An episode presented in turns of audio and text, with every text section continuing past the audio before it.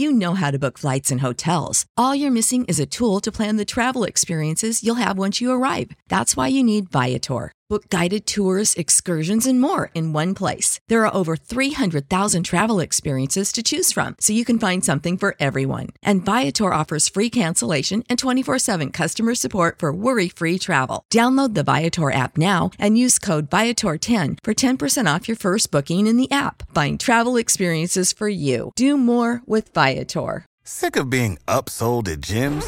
My guy, you're currently a base member. For $90 more, I can upgrade you to our Shred membership. For 130 more, you'll be a Swole member. And for just $300 more, you'll reach Sweat Platinum.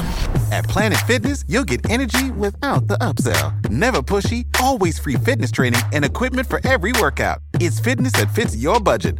Join Planet Fitness for just $1 down and $10 a month. Cancel anytime. Deal ends Friday, May 10th. See Home Club for details. Ladies and gentlemen, thrilled to have you here for another epic debate. At Modern Day Debate, we host debates on science, politics, and religion. And so, if you're a sick puppy like us, we encourage you consider hitting that subscribe button as we have many more debates to come. For example, this Friday, we are very excited as Austin Witsit Gets It and Tom Jump will collide on none other than the shape of the earth, whether or not we have a flat earth. So that should be a lot of fun.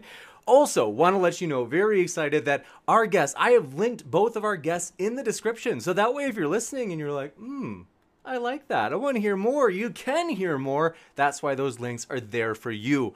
Also, want to let you know a couple of housekeeping things up front. Modern Day Debate has invaded the podcast world. So we're excited. If you love podcasts, feel free to check out, as you'll see on the right banner, right side banner on your screen. Those are some of the podcast apps we are on. If we're not on your favorite podcast app, just let us know and we'll get on there. And want to let you know as well, housekeeping type stuff. I want to say thanks so much. For real, I'm almost like, when I after like the 10th email I opened today, I was like, is this some sort of like prank? I have just been overwhelmed with so much positivity and just I even this is Samuel. I got your letter, man. I just want to say I am honestly overwhelmed by just people so positive and so despite being from all these different backgrounds everybody being united on this common goal that we have, whether it be basically if we're Christian, atheist, Republican, Democrat, you name it, everybody says, hey, we want a fair platform,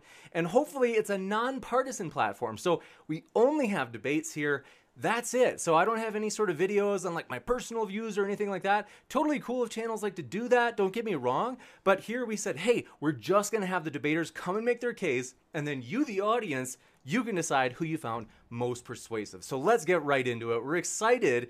Want to let you know it's going to be a fairly flexible format. It's going to be about five to 10 minutes from each side, starting with Erica. Then it'll be going into open discussion after those openings, and then Q&A. So if you happen to have a question, feel free, fire it into the old live chat. If you tag me with at Modern Debate, it makes it easier for me to get every question in that Q&A list. And super chats are an option, in which case you can not only ask a question, but make a comment toward one of the speakers, and your question or comment will go to the top of the list for the Q&A. We are excited to get into this. So without any further ado, let me just first say thanks and greet Erica and Smokey. Thank you both for being here. It's a pleasure to have you. Thank you, sir. Oh, absolutely. I'm always psyched to come on Modern Day Debate. It's always a pleasure. Ever since, and it's on podcast because we we went back in our podcast and we dug up Erica's first debate here, her debut against Kent Hovind.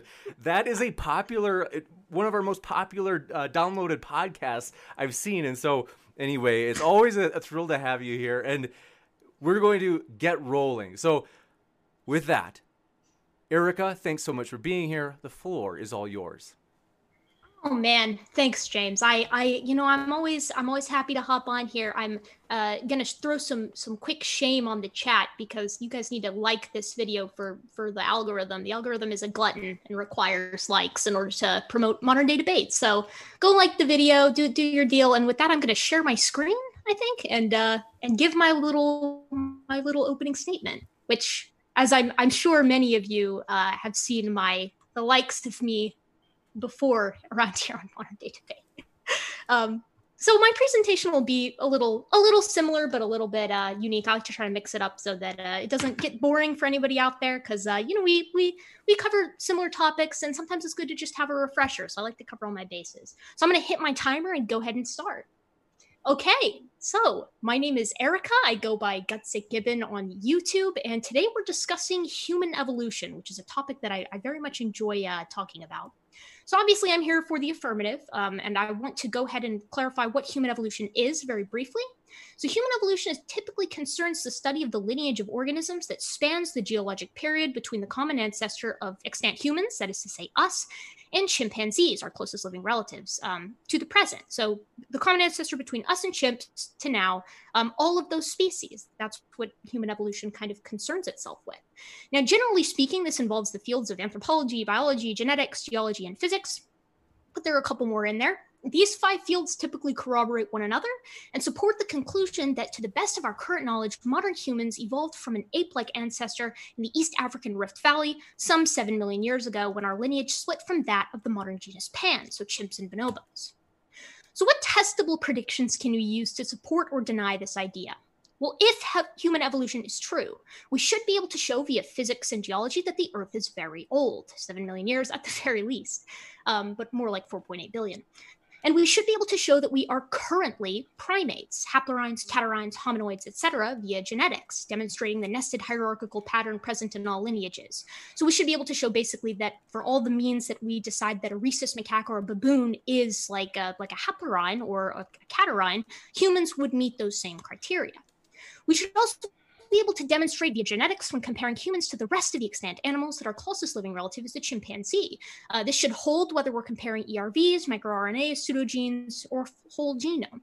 And we should be able to show via paleontology that from our last common ancestor to chimpanzees, which would be around Sahelanthropus tchadensis, um, there exists a slow transition of the suite of characteristics that makes us different, extended through geologic time. So, is the Earth old? That's the first question we have to ask. Um, you guys have seen this slide before, but radiometric dating is indeed solid as a rock. It's based on a firm law in physics known as the radioactive decay law. It essentially just measures how parent nuclei decay into alpha particles and daughter nuclei. We measure those ratios to, to dictate how old something is. Now, to our knowledge, decay rates don't change in meaningful ways over time uh, in, in nature on our planet. Um, and this is something that even creationists will admit to. The rate group has been discontinued since 2005. They're, they were heralded by like Answers in Genesis and the Institute for Creation Research. And they were like, yeah, we, we can't figure this out. There's got to be an exotic solution or miracles or something along those lines in the future. And on top of that, there's a $257 billion industry uh, that depends on this annually, that depends on radiometric dating working. Uh, the oil industry, the, the natural gas industry, the coal industry, all of those depend on using the methods of radiometric dating to find these, these caches of, of uh, fossil fuels. So are we primates? So I very much like this picture. This is uh, uh, Jennifer Garner and um, and a bonobo. Both of them are holding on their child on their hip. I just think that that's very telling. It's, I find that that this comparison very beautiful. Um, but genetics dictates relatedness. So by full genome comparison, which is just a souped up method of the paternity test, we can we can see that we share 96 to 99 percent of our genome with chimpanzees, depending on whether we're looking at coding or non-coding. This number accounts for the size and unsequenced regions of both of those genomes. We also know that chimps and bonobos are more closely related to humans than they are to gorillas or orangutans. Now, those who deny human evolution are all too happy to accept paternity tests and genetics linking the likes of lions and tigers or crocodiles and alligators, but they will arbitrarily draw the line between humans and genus Pan because they don't want to be considered apes. The point here is not, I want to be very clear on this, it's not that humans and chimps are the same. It's not even that they're like, you know, mostly the same, even, even though they are. The point is that genetics determines how closely related organisms are within and between species. We can't draw a line like anywhere in genetics currently. Um, so my question would be uh, to Smokey, like where where would he draw the line, and and why does he draw it there? Uh, that's that's a line you guys have probably heard from me before. Um, but so what do I mean by this? Like what what what's the point here? Well, Smokey and his brother might be completely different. He may live as a hermit in the woods, hunting his food with a bow and arrow and never shaving or showering. He can barely remember how to speak English, or my brother might be that way. Um, but you might live in a high rise, like in a city, and have a sweet job and get takeout every night, and have excellent hygiene, and be fluent in four languages, your behavior, appearance, and even your cognitive ability are very different. But that's still your closest living relative on the planet. This this is a very crude analogy to to humans and chimps because genetics dictates relatedness. That's the point. So morphology bolsters genetics. So I, I, very much like all these pictures. We have streptorhines versus haplorhines, an orangutan mimicking some local fisherman and fooling around with a spear, uh, a baby gorilla reacting in the same way as a baby human when touched with a cold stethoscope, the white sclera of a chimpanzee, which creationists often complain that uh, replications of the hominids have white sclera. Well, that's because many apes have white sclera as well. Uh, a gorilla's hand with vitiligo, and the Y-shaped molar pattern that we share with all the other hominids. But what do the fossils say? Because that's what I like to talk about fossils and um, uh, primate primates in general, but but for the sake of human evolution, fossils. So, can we show morphologic change over geologic time in the suite of differing characteristics between humans and Sahelanthropus tchadensis? Sahelanthropus being this this very chimp-like, uh, probably mostly knuckle walker, habitual knuckle walker um, primate. And the answer is yes, resoundingly yes. So I, I, love this picture. I show it in everyone and every debate that I'm in because I find it to be so poignant. You can't draw a line here. I don't know any, I've never met a person in a debate who's drawn a line for me here and told me which are apes and which are humans, which is what creationists try to do and, and indeed must do um, if they want to invalidate human evolution. So we're going to go through some of the fossils. Sahelanthropus tchadensis, Ardipithecus kadabba, Ardipithecus ramidus, and Orrorin tugenensis, they're all very chimp-like um, in most of their features, except for one, which is that their pelvis is starting to look like a human's. It's very bowl-like. These guys probably spent quite a bit of time on their two feet, much more so than uh, chimps or bonobos today. They had a more inline big toe, and they had a brain case that was pretty much just a chimp's, but their teeth were already starting to look very human-like. They had very small canines, all of them did. And the head of their femurs was starting to, to, to crook so that it could hold the weight of the body over, over the feet. Then we have our, our Australopithecines, um, Anamensis, Afarensis, and Africanus, all very mosaic, and you'll you'll see what I mean on the next slide. But we've got Lucy there in the middle. We have multiple specimens of each of these guys. I want to be very clear. Um, most of the hominids that that I try to represent and talk about, we have multiple specimens of. So, and we can indeed tell pathology by looking at bones. So it's not like an, an organism with like dwarfism or something like that.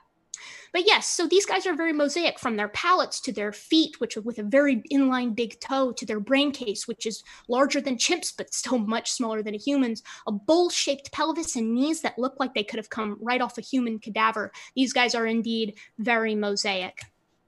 But we also have other mosaics. We've got Australopithecus sediba and Homo habilis, which creationists have, have occasionally resorted to calling artificial species, or like as if they're a mix of, of ape bones and human bones, uh, which is very hard for me to buy considering the pictures of, of the fossil finds are like in two separate clumps representing two separate individuals. Um, and and the author of the paper, who initially said that they were maybe a mixture of two species, uh, one of the authors has since recanted. Um, but these guys are indeed very mosaic as well. Small brain cases, but still much larger than chimpanzees. Uh, the rest of their postcrania, that is the, the skeleton below the skull, is starting to look incredibly human like. These guys were almost certainly obligate bipeds. Um, and then we've got Erectus, Heidelbergensis, Neanderthalensis, and Floresiensis, which almost everybody from creationists to uh, those who are more into conventional scientists uh, accept are are human because for conventional reasons they're in the genus Homo, and for uh, creationists because uh, they look very human. But here's the point: you can't tell what's human and what's ape.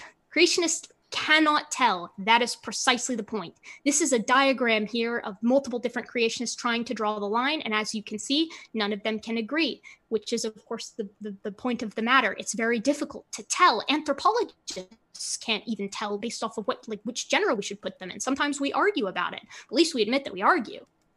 Uh, it's mosaics all the way down. We don't look at the hominids in the fossil record and place them in a neat line of direct ancestry. It's bushy and overlapping. What we directly observe is this the suite of traits that separate humans from Sahelanthropus tchadensis can be seen changing gradually through geologic time from basal to derived. We measure the ratios of these traits in all the hominids and see a trend towards humanness. This is the foundation of biological anthropology. So the do's and don'ts, like all these hominids, you should put them in a march of progress style line, and what you should do is put them in overlapping nice graphs. So here's my conclusion. Numerous fields support humans as having evolved from an ape like ancestor some 7 million years ago and our current status as hominoids. To discredit this, numerous concepts in science must be overturned systematically. Radiometric dating must be shown to be non constant, a means to separate humans from the other apes must be determined, and it must be standardized to the rest of life. That's a very key part of that. Um, and alternate explanations must be given to invalidate the morphologic change through geologic time patterns seen in the hominid fossil record that can be applied to the whole of paleontology. Uh, and that's my presentation. Awesome. Thank you very much. We'll switch it into the main screen mode and we'll kick it over to Smokey. Thanks as well, Smokey, for being here. Excited to have you. And beautiful. The floor is all yours. Beautiful. Thank you. Well, thank you, James, and thank you, Erica, for taking the time to show up and do this debate tonight. Of course, I'm kind of the pinch hitter coming in off the benches to sure. to fill in the debate and make this uh, thing kind of happen. So this isn't kind of my typical area of expertise or study. So um, I've kind of just uh, I've done a bit of research, really looked into it, uh, kind of to refresh myself today um, because of course you know i like to look at these perspectives and ideas and belief systems from a little bit more of a personal perspective as well because i know all the things that we believe is based upon kind of a belief network a structure that's in our mind our psyche something that we refer to to judge our reality you know reject certain things and accept certain things that fit in nicely um, what i've kind of seen as i've dissected a lot of the information and arguments from both sides of the camps refreshing myself most recently is i'm starting starting to notice a couple themes in the evolutionary camp. And it seems, and, and I think it did come out a little bit in Erica's presentation, that it seems that the preponderance of evidence that is being relied upon is all predominantly morphological, as in these things look the same as these other things, or these things have similarities to these other things. Now, you can draw an inductive argument or even an abductive argument, I suppose, uh, to draw to the conclusion that this is a product of naturalism. But in order to do so, you're essentially presupposing naturalism. The uh, mechanism of which you're presupposing for naturalism to explain heredity of these different species leading down to each other morphologically carries with it the insertion that is it is all naturalistically uh, motivated. Now, I have several issues with this type of perspective that don't seem to function in a logical framework for how the theory is supposed to operate, supposedly, the evolutionary theory, particularly human evolution, which is the idea that this information seemingly increases. Now, if the driving force of evolution is indeed mutation, and unless uh, and Erica can maybe provide an example to the otherwise, I believe mutation is either the elimination or the neutral amount of information um, in the code. So we never see an addition of information or an attribution of, of additional traits. We tend to see really the opposite. And this also flows in line with the second law of thermodynamics. You know, our universe we know is a universe of atrophy. Everything is wearing down. And this includes information and information transcription. So as time goes by and the information in our DNA and our cells is transcribed and rewritten time after time time again, it can have errors. Now, we, of course, have error, you know, uh, error correcting software built into us to deal with a lot of these negative mutations, but some of them might get through and they might become permanent mutations. And generally, most of these mutations are fatal or detrimental to the organism rather than beneficial or even allowing it to survive at all. So I need probably some type of um, reconciliation of how one can claim that um, the increase of information could possibly be provided um, through mutations. Uh, that's something that I have a hard time really reconciling and dealing with in my mind. Um, as for you know actual pressures, again, another one of these mechanisms claimed to be for evolution is external natural pressures. But yet, I don't seem to see a lot of information being provided on anyone having any clue what the possible uh, environmental pressures could have been to push apes into intelligent, upright walking humans. You know, why did it push some of us in that direction and not push the rest of the chimpanzee population or the other great apes into a similar direction? Why, why were we so fortunate? These are the types of things that, for a tested, supposedly concrete theory, I would expect it to be able to pro- propose answers with these types of predictions. And I don't really see that happening. It kind of seems to be the type of ideology where it almost is looking constantly looking for its own biased confirmation and ignoring everything that doesn't quite fit or what they can't explain. And then they fill that gap with, well, we don't know. We don't know yet, but naturalistically, someday we'll figure it out. And I don't think that's particularly good science. And I don't think it's really good logic or philosophy. So, so you know, if, if, we're and and I will just bring one last little example. Um, the Galapagos finches, which have been considered, you know, a really prime candidate for the understanding of evolution, now since they've been studied with a little bit more uh, information to their genomes, their actual genomes are being studied now. We notice that there's a specific gene in them that we also as humans have that governs uh, the shape of our skull structure, and that is what gave um, the finches their different beaks. So it's not actually, as we find out, they came from an ancestral finch that had the collective genome information for all these finches. So it's not actually a product of evolution or an increase of information or even really a change of information. It's just a product of selective breeding, basically like natural pressure turning um, a wolf into a Great Dane you know that's kind of essentially what we're seeing and and of course we know that adaptability from our worldview is actually programmed into all of the species so that we actually have a chance for survival in a dynamic changing environment. Without adaptability being programmed into us we'd have no chance of survival. And with that i suppose i can yield. Thank you very much. We will kick it into open discussion. Floor is all yours Absolutely. Well, I'm I'm down to talk about whatever. I I have a sure. couple of questions um for you because I'm not I'm not 100% sure where you're coming from like if you're a, young earth creationist or standard I'm not young. I, well, let, us put it this way. I'm neither young nor old. I I kind of just don't need to take a position. I okay. will say this. I I do lean towards um, acceptable scientific arguments for either you know because there's some uh, honestly there's some on either side of the fence i've heard that are pretty compelling so, you know, but but I, am going to look at it more through the lens of if I think on a collective sense that cosmology, geology, and biology all tend to point to older type of earth or older type of environment, I'm not necessarily just going to throw it out to satiate my bias. Sure, sure. So, so I want to touch on something first. So, first, the advent of new information. So, I find that defining information information can be kind of a tough term to nail down. Like I feel like a lot of times when when at least I, I can only speak for myself, but when I'm having conversations with others, uh, creationists and you know non-creationists alike, sure. I think that sometimes we end up talking past each other because we're not we're not really let's not do that. yeah let's not do that.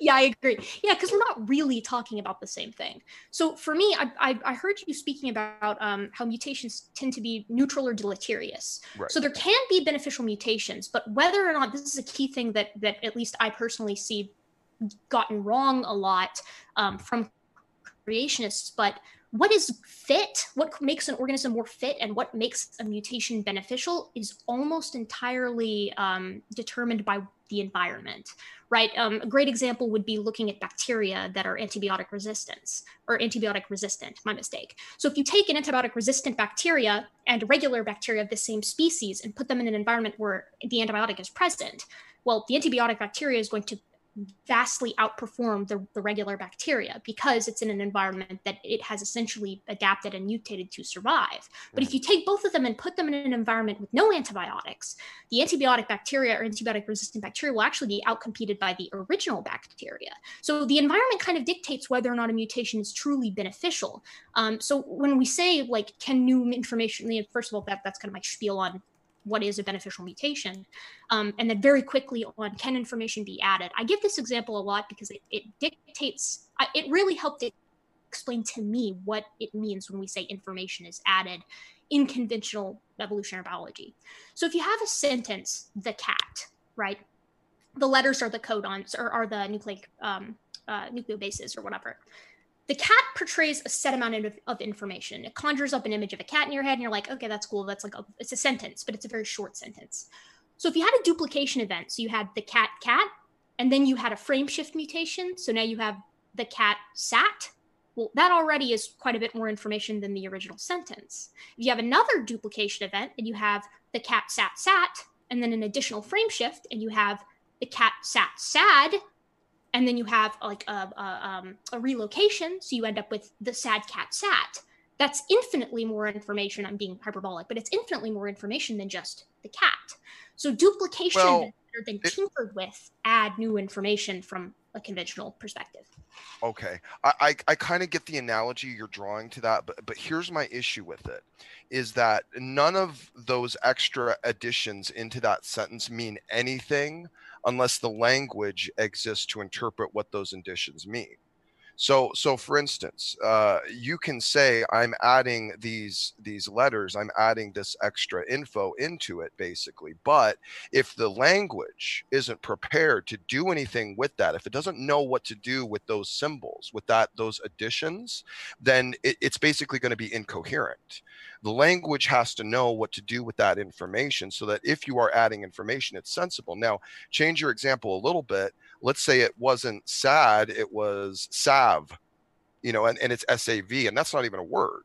You know Right. that's just that's just basically random jumbled nonsense. So you could put that in there as, as a mutation. That's not going to work. That's going to degrade but yeah, and I, and I totally agree with you Right. because in that So- case it would be selected against, right? And that organism wouldn't Right. be able to do that job. So most Right. mutations are neutral. Some do bad things, and then under the right conditions, some do good things. But the only So- way, yeah, my point was, but the only way, and I hope this was carrying through, the only way it could do something good is if that addition of those symbols, those extra symbols, is information that the language can already interpret. So it's not like it's not like it's really being added. It's all already there. It's inside the language. Otherwise, the otherwise it would be incoherent to what to be done with that thing. You, see what right, I'm we're saying? looking at like the alphabet, right? N- right right thank yeah. you yes there we go Basis. thank you well, well i mean more more not really even really the alphabet even deeper than that the language behind the alphabet because the the- alphabet the is just the letters you know Right. that make up the language you know so i mean we're really talking about the actual expression the actual value of of the data the value of the letters Yeah, I think I think that's a really good point. And uh, John Maddox and I discussed that very lightly over when I talked with him over on Standing for Truth's channel, and and I found that very compelling because it's not an uh, compelling in the sense that I just didn't know very much about the topic. no yeah i like, understand Ah, that's that's interesting. I've, I've never looked into it. Well, it's and Um, it- just so you understand from our perspective, or at least my pers I shouldn't say our because I I do not see a lot of things eye to eye with my young Earth brothers and sisters, but they still love me. They yeah, sure, sure. No, I you get know, you. uh, uh, so you know, just so you kind of understand how I'm looking at it from from my view, like in the terms of like, um, say say you have a whole, I don't know, and I'm just going to try and make it real simple. It's messy, but just bear with me. You got a you got a protein chain, and this protein chain is mixed up with basically a bunch of different symbols. The, the there's some sort of mechanism. There's a language that knows what all those symbols are, what each one of those things are, and what they can and can't do, and where they need to go it, now the symbols just being there is fine that's just jumbled noise that doesn't mean anything until there's a language to tell all those symbols what they actually Right. mean and what they should be sorted to and i guess from our worldview from our perspective we're always trying to reconcile that with the evolutionists where does not where does the data come from not where does the info come from Yeah. where does the language that interprets it come from Yeah, the, the laws that govern it. I'm with you. And and that's what I'm saying. Like when I talked to John, I was like, I've never really looked into that before. So and granted, I, I haven't I haven't had a ton of time lately, but I did no i know you got engaged and stuff Yeah. congratulations i know planning a wedding you. is Yeah, it's- insane. So you know, yeah, oh, yeah, things things have been complicated, but I did have some time to look very briefly into it, and I, I have some papers that I've I've really only read the abstract and conclusion right now. Right. That's all I had time to read, but I, I want to read the rest of them and send well, and we don't have to spend a whole bunch of time drilling into. yeah, sure, sure, sure. I I found what they had to yeah. be relatively compelling. Yeah, um, we can kind of redirect maybe a little bit if you maybe want to re- repose or go a different direction. I'm fine with that. Yeah, sure. I, my my finishing thought is just, and I can post them in the in the Yeah, no, no, go ahead. Yeah, sure. Yeah, Uh, I was just going to say that they they present some very interesting cases that the second that you have anything that selection is acting upon that that is you know coherent as as a like biochemical slurry, I suppose, Uh-huh. you start getting a selection for this very very basal form of communication. It, they had some physicists and stuff. It's a little bit over my head because I'm pretty like macroscopic animal s- Right. style studying, but right. I, I'm going to try to worm my way through it, and I might make a video on it later because I, I did I found it very interesting. But when I wanted to ask you a question because I agree please. with, with Yeah, go human ahead. evolution. Um, so what do you make of all the hominids? Like in your worldview specifically, how, Yeah. what do you do Well, let me let me be honest with you. I'm still kind of one of those guys where I'm looking for. I, am really sifting through the better models of what kind of makes the most sense because it, it is. You know, I understand. See, here's the thing. I don't like when people tell me I judge on consensus. Like, there's mm. lots of things in our history that have been judged very incorrectly based upon consensus. So, what I would rather do is look at the actual argumentation and the justification, see if there's any gaps or any, I, I, don't know, I'm trying to maybe being a little too stern with this, but philosophical deficiencies, things that. Sure. Things that I feel that if they're going to convince me that this is the model of acceptance to me there's almost certain reconciliations that should probably be able to be made you know even to me as the layman you know i'm not even talking about scientist level but to the layman sure. so to me in, in my current kind of scope the, the i guess probably what i would say the model which seems to give me the most kind of uh, understanding or, or, or possibility is the idea that that mankind is its own kind of very unique thing like not even really like the neanderthals and, and i know we found neanderthal i guess we found neanderthal uh, code genomes in mm-hmm. human dna tracking it back and, and i don't have an issue with that because I, here's the thing from the evolutionary paradigm i don't see how we could necessarily prove or show evidence that either a Neanderthals were just some selectively bred out portion of us, a different race, kind of like the pygmies.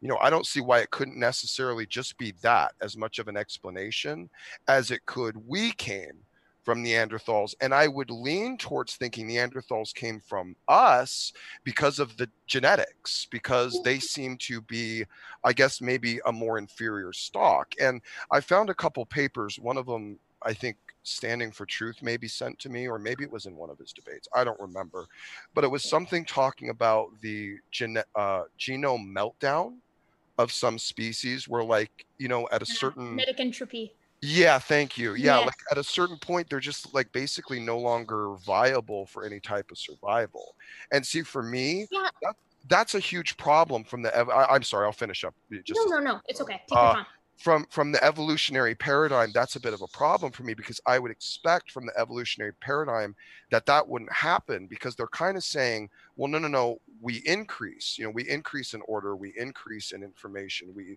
we are are there's adaptability. You know the to me from the from the naturalistic evolutionary paradigm um, extinction events should be less frequent like we should meet, see more i guess evolution instead of extinction i guess if that makes sense to you. Yeah yeah. No i'm with you. And and a lot of that like a lot of those are really good questions. I i want to to briefly cover so conceptually speaking in human evolution most of the hominids lived concurrently with other hominids. Like humans are the exception to the rule and that right now we're the only like hominins that are still kicking around uh, the closest, our, our, closest living relative would, would be the chimpanzee. Um, but both humans and Neanderthals came from an ancestral hominid called Homo heidelbergensis. And part of the way that we know that is looking at the genetics, because while we can find Neanderthal DNA in human DNA, we've also managed to salvage it from Neanderthal remains because they didn't go extinct until relatively recently, looking at the grand scheme of things. And we find that they are 99.7% related, like similar identical to the human genome, whereas humans are 99.9% similar to one another at like maximum difference. So we know that they're different enough to be like separate genetically, but at the same time, we know that we could interbreed. So there's this weird concept in species, like the concept of species, in that, and you can actually just talk to the most scientists, most biologists about this, and they'll probably agree with you. If you're like, I think species are kind of arbitrary, and they'll be like, yeah, they because they kind of are. Like we sometimes will group species by being reproductive isolated. Sometimes it'll be because they're geologically isolated, but can actually just interbreed, like tigers and lions, for instance. Uh, polar bears and, and grizzly bears are indeed very different genetically, but they can produce offspring, the, the grolar bear. Um, sometimes porpoises can can do so with porpoises that are outside their own genera. It's it's this very weird deal where sometimes like you know, life uh, finds a way. I love that quote. yeah, Absolutely. So, so, yeah, there's there's all these weird little little nitpicks that happen in genetics because we, we don't wholly understand um, what makes compatibility different when we swap around in families or in genera or in order even um, so it's it's interesting to kind of consider it from that perspective. With genetic entropy, Standing and I have had it out on that one a few times. Um, genetic entropy is the creationist term for error catastrophe, which is like the, the, the biology terminology for it. Um, and it's never been observed. So it's kind of a theoretical idea that okay, well, we might be undergoing some kind of degradation. And sometimes I'll talk to creationists and they'll be like, look at humans, we're getting dumber, we're getting weaker, we're getting sicker.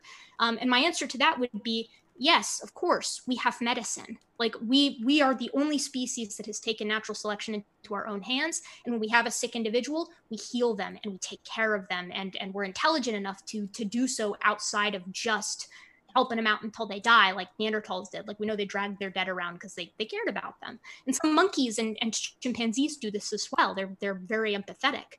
So I'm sort of of the school that there's this there's this big gradient like across the, the, the tree of life when it comes to because I would agree with you that humans are unique in many cases. But many other animals are very unique in their own way. Um, mantis shrimp have 12 cones we have three so they can see like four times the color that we can see. What are all, what are what all are we missing out on? You know, um, so there are there are all of these interesting little bits about that that I'm kind of like I see the the world is very old, as you know, and so I look at the great age of the Earth and I I look at evolutionary theory that says things should change morphologically over time in response to their environment. And then I go, I track it backwards, like in my head. This is how I justify it to myself, I, how it makes sense to me. Um, and I look at all the hominids and I see them slowly get more and more basal as they go deeper in time. And then you look at, you arrive at something that just looks kind of like a chimpanzee. And it's in the same part of the world and it's in the same kind of environment and the same things are changing at relatively different rates. Um, and then you arrive, you corroborate that with genetics, and you're like, well, if that's the case, then our closest living relative should be something that's rather chimp like. Um, and then it is. So that those are the kinds of things that I'm like, it, it clicks with me, you know. So I'm, I'm eager to hear your perspective on that. Well, you when you say it is, like we check that and it is. Can you clarify that a little bit? Yes. So no matter which metric you measure similarity via genetics, because I think both of us could agree. I think everyone in the audience could agree that paternity tests are accurate to to 99.99%. They hold right. up in court. That's how accurate they are. So paternity tests dictate who is the father, right? It it tells us how related one human is to another. You can also do that with your dog. You can send your dog's DNA in and you can look for certain markers and find out what breeds make your dog up. So there's this general idea of genetics and relatedness are intermingled to one another. So with that in mind, if we're looking at how species are related, and creationists do this too within their kinds, right? So they might do this within the cat kind and say, okay, which ones are in and which ones are out? Because um, you get some things that look like they might be in, like hyenas, because a hyena looks kind of like a cat dog. It's like, is it in the cat kind or is it in the dog kind or is it in its own kind. Um, and so creationists will build these trees as well, looking at genetics to find out what's more related to what, which ones can fall into the same category because they're so dang similar genetically, you just can't argue otherwise.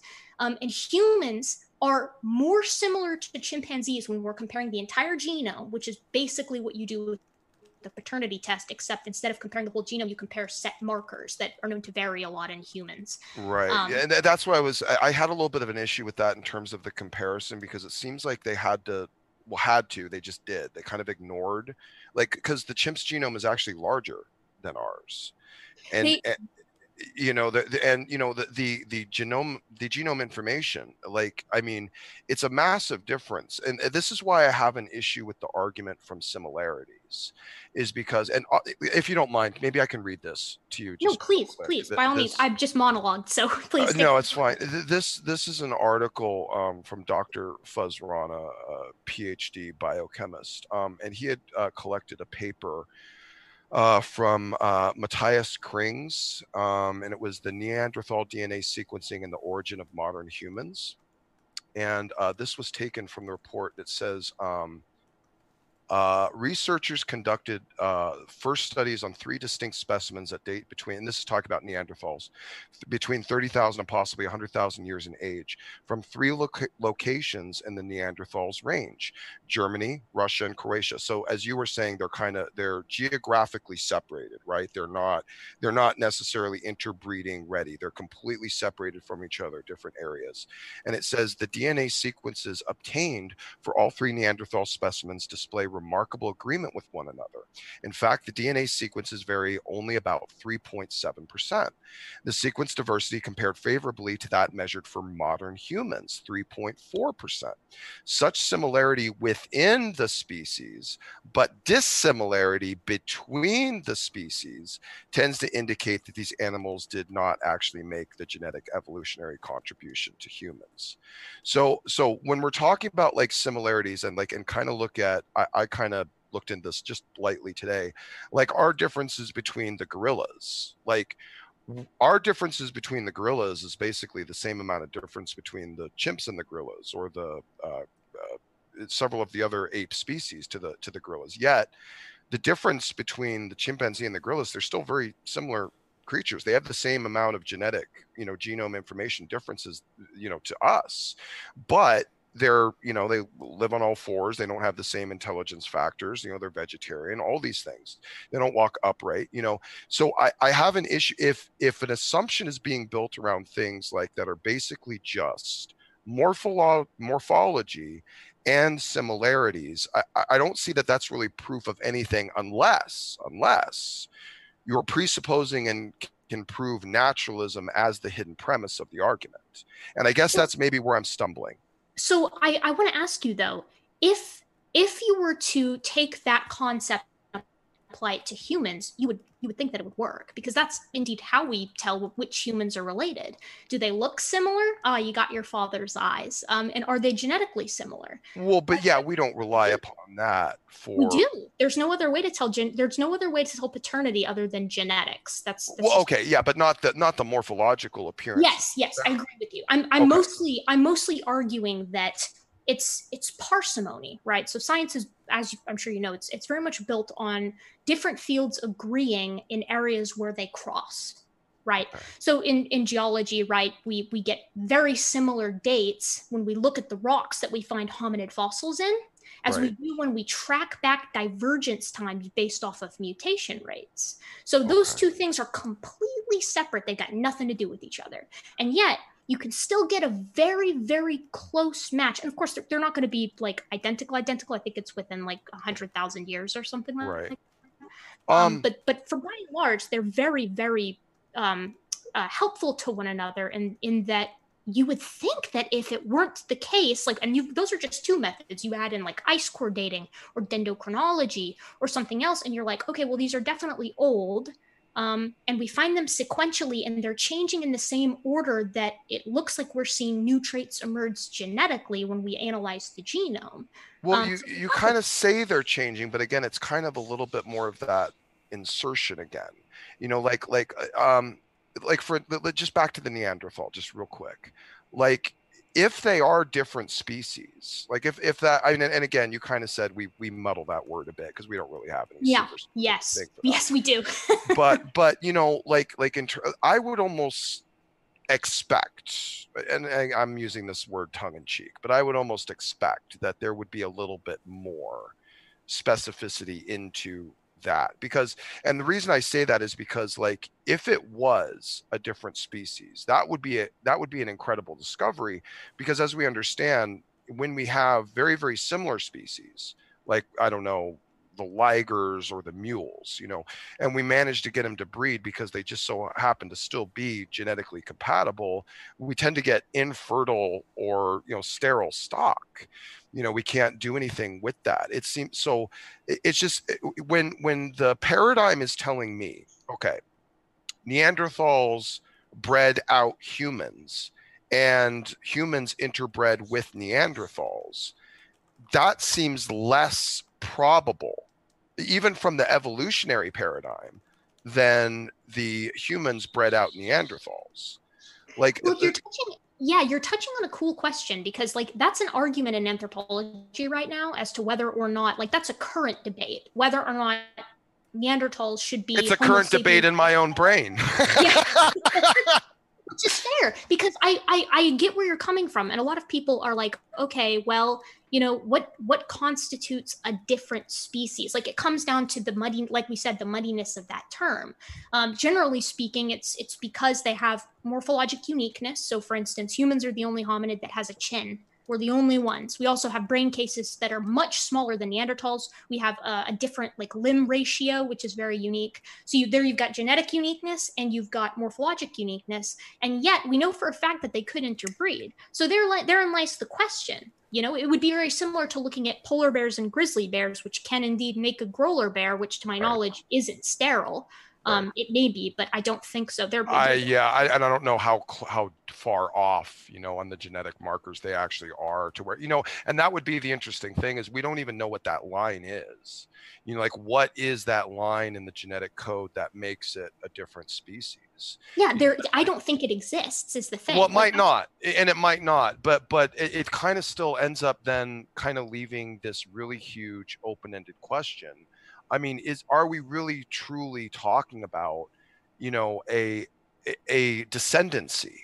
Like, like I mean, is this eh, because it looks the same? Because uh, uh, let me let me try to give an example, so, like how I kind of look at this. It's all right. I'm going to give you the dumb example first. Okay. Sure. It's like okay, so like digging up a tricycle and a bicycle and thinking one evolved from the other or digging up a Chihuahua and a Great Dane and thinking one evolved from the other. You know, or or you know because they have similarities we can we can draw we can assume lots of things. We could assume number one that they were just interbred and this happened to be one you know small segment of the genome information of that particular kind of creature or we can go with a more naturalistic assumption that it was actually evolutionary. There was mutation, it was a driving factor, information was added, that information was known what to do, and this thing was produced. But uh, I guess let me draw that all forward now to a big question I'd love to ask you from your expertise. Can I ever breed a flipper dog? Can I can I have can I have a dog can I breed a dog that'll have flippers and go swimming with me in the ocean? Can, can I can I do that?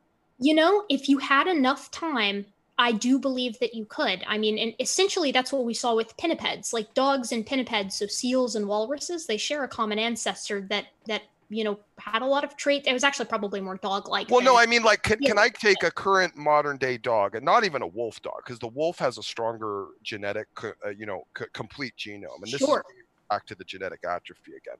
So, like, like we have uh, we have some dog breeds that are just kind of a bit of a, a genetic nightmare. Uh, you know, I, I mean, they don't, yeah, they don't, they don't survive long. They're generally not happy. They have lots of health issues. They're a mess. If they weren't, yeah, if we weren't there to make sure they survived, they would have gone extinct by right. now. So, yeah. So, uh, you know, I look at things like that and I think, you know, well, when we're digging up dead things and we're saying they look alike, like how do we know? Like how do we know it's an evolutionary mutation driven thing or just some selective breeding and the species were all kind of there and then they just all kind of you know filtered down to what they are? because you know i i just kind of see like like again let me just bring this back real quick and i'll let yes, you please. uh to a to a full-blown Christian-esque worldview. Okay, so like God um, creating a perfect ecosystem, as I've heard kind of the naturalists say, like, well, why didn't God create it perfect? You know, it just all kind of relies upon itself and pristine synchronicity, and it just you know never falters that type thing. And what I would say is that the adaptation, the, the, programming adaptation in the species to be able to speciate, to be able to fill vacant gaps in ecosystems was necessary for the survival of the species. Because what happens if you have a perfect ecosystem, it's perfectly balanced, it's perfectly set up, and you just have one severe dynamic event, one dying out of one tiny species, the entire system crumbles you have to be able to create a system that's able to handle errors that work their way into the system, especially if you're in an environment where there's constantly entropy and breaking down and things like that. I yield. Yeah, sure. So there's a lot there's a lot to touch on there. So generally speaking, I want to touch on the dog thing first because I've I've I feel like I've heard something a bit similar, but I think your your example is is somewhat unique in how it was presented. So artificial selection, the only difference between artificial selection, that is to say breeding, and natural selection is that humans are taking on the role of natural selection and intentionally breeding for certain traits that we like. That's how we get all the domesticated animals that we have and domesticated crops and things of that Right. nature.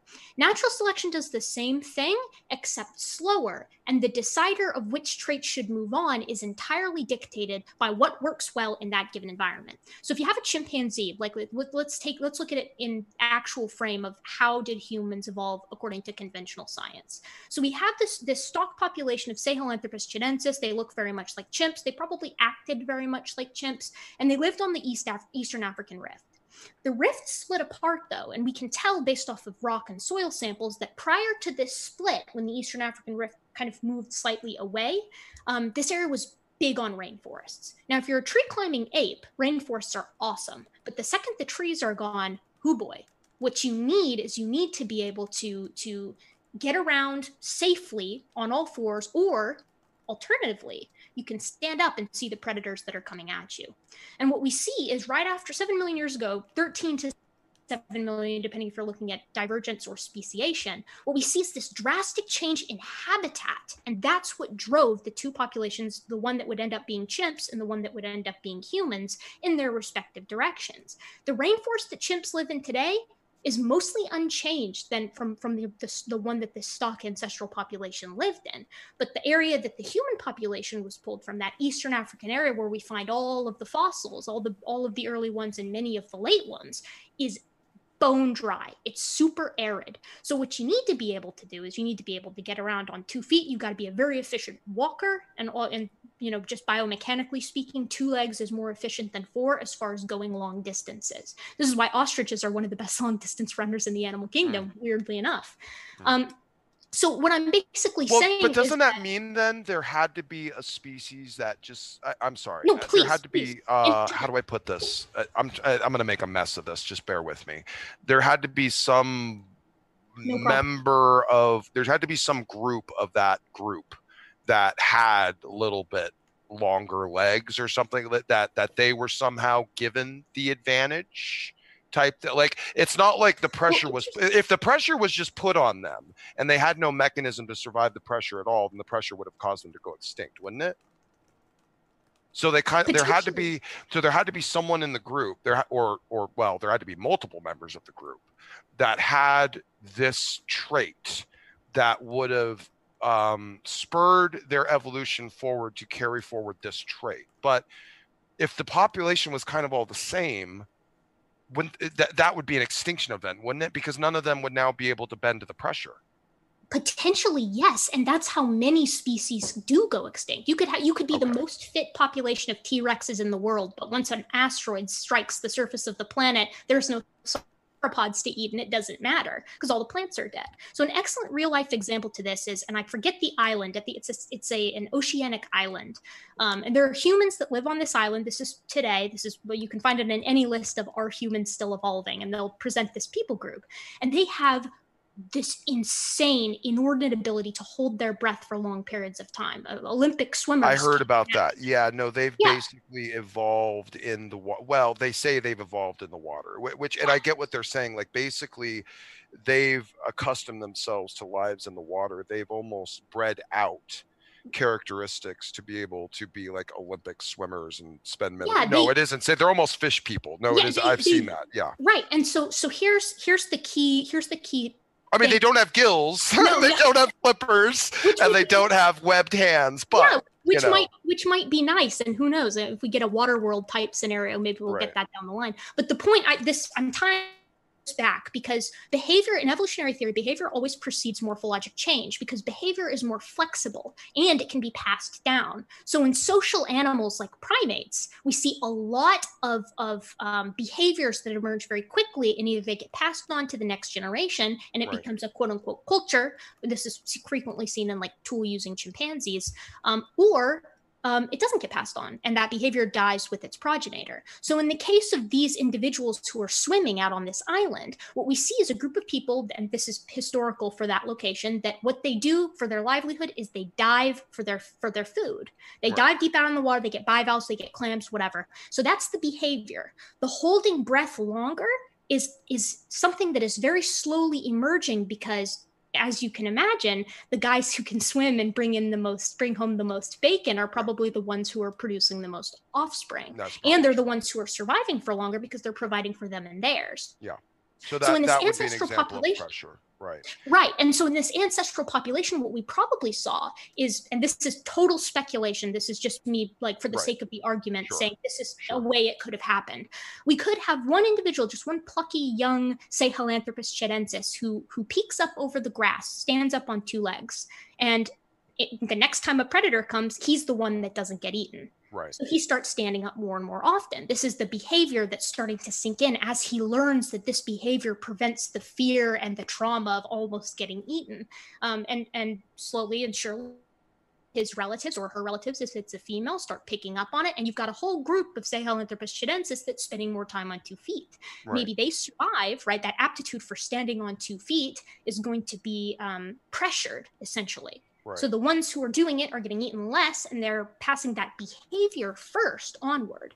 The second there's a mutation that exists to capitalize on that behavior, um, and again, we're dealing with millions of years here for, for these mutations to occur. well, and by the way, if I may, yes, that, please. that is my issue the millions of years because here's the thing i i tend to think that environmental pressures are usually pretty dynamic and quick and usually detrimental you know to a species like if their ecosystem goes south or something changes or one of their reliant you know partners in the ecosystem goes extinct you know there's this kind of cascade effect that Totally. can take place you know and so uh, when i look at it and i say okay well these things needed to adapt and adapt quickly because you know the pressures the natural pressures that would have been put on them likely would have been quick. Now and I'll, I'll try to i'll try to go back to the galapagos finches. You know let's say the galapagos finches only had one food source.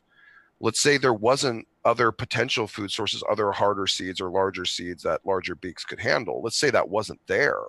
You know well the one single event one single event of wiping out that one food source for those finches and they're all dead gone Yeah, that's it. And that's You the know. fate of most species. well and that's what i'm saying so if we're saying that and here's my problem then i guess this mm. is where i'm going back to if that's the fate of most species like why are we kind of believing that some species create you know i'm using this very Sure. generically but create the information to fill the gaps. Like and it's the kind of back to my same thing of like you know could we breed a flipper dog? And, and the reason i say it that way is because yeah dogs we have forced basically into selective breeding to get all of these different traits really really quickly.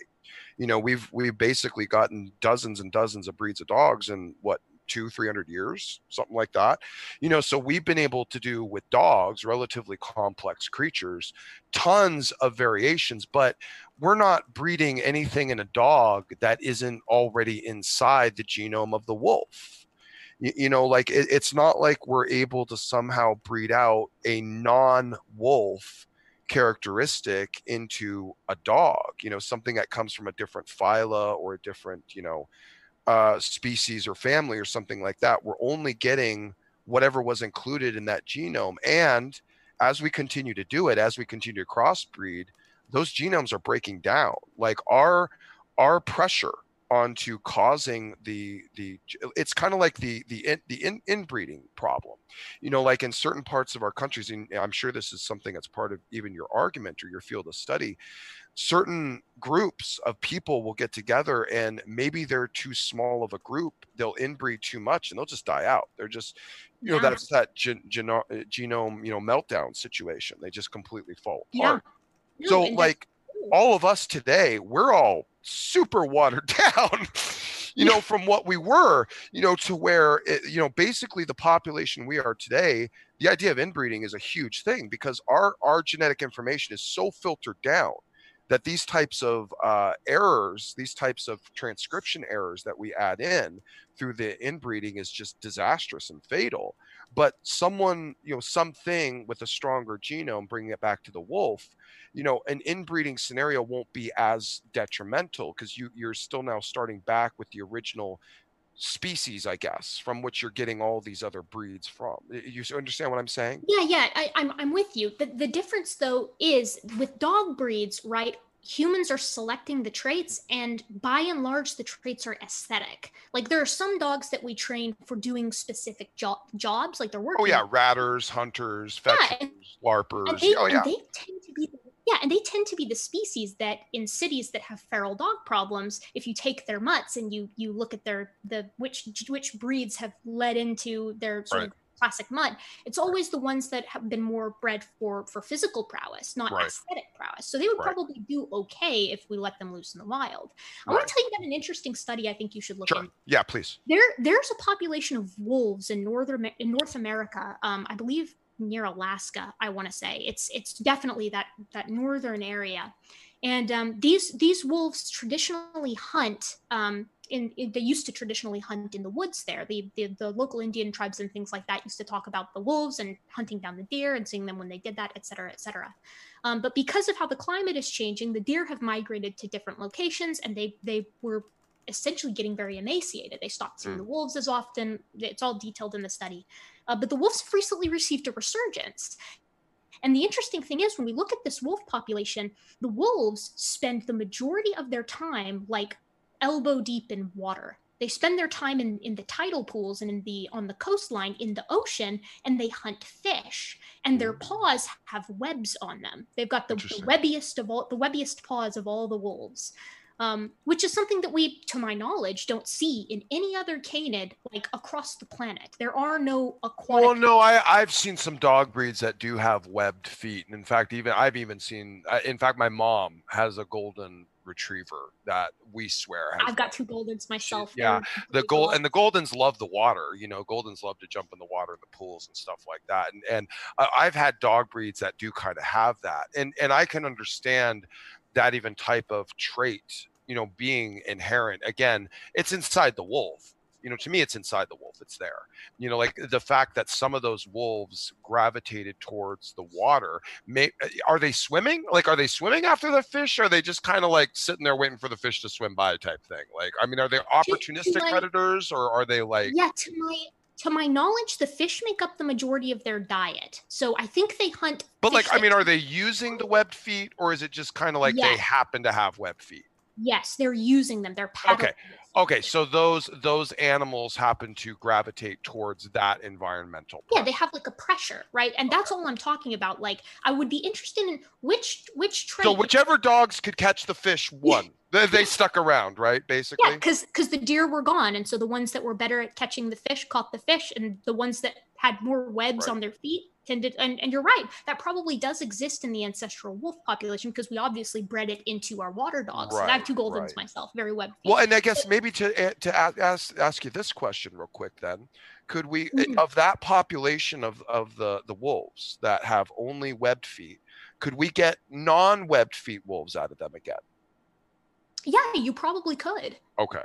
You, Yeah, you okay, probably okay. could. And and you know, there's this concept Because you don't think that information's lost, like it's still there. It's just what dormant, maybe, or It, yeah, it depends. So in humans, right? I'm sure you've you've seen, um, or actually, I think this is a better example. So in whales and dolphins and cetaceans, um, when they're undergoing embryologic development, there is a period in the first couple of weeks when they're just an itty bitty teeny little pea-sized embryo where they have hind limb buds. And when we when we compare this itty bitty little tiny pea-sized embryo to that of a human or that of a dog or whatever, they all have limb buds of the same size. They're not reduced or anything like that. They're just limb buds. It's what's supposed to turn into their hind feet.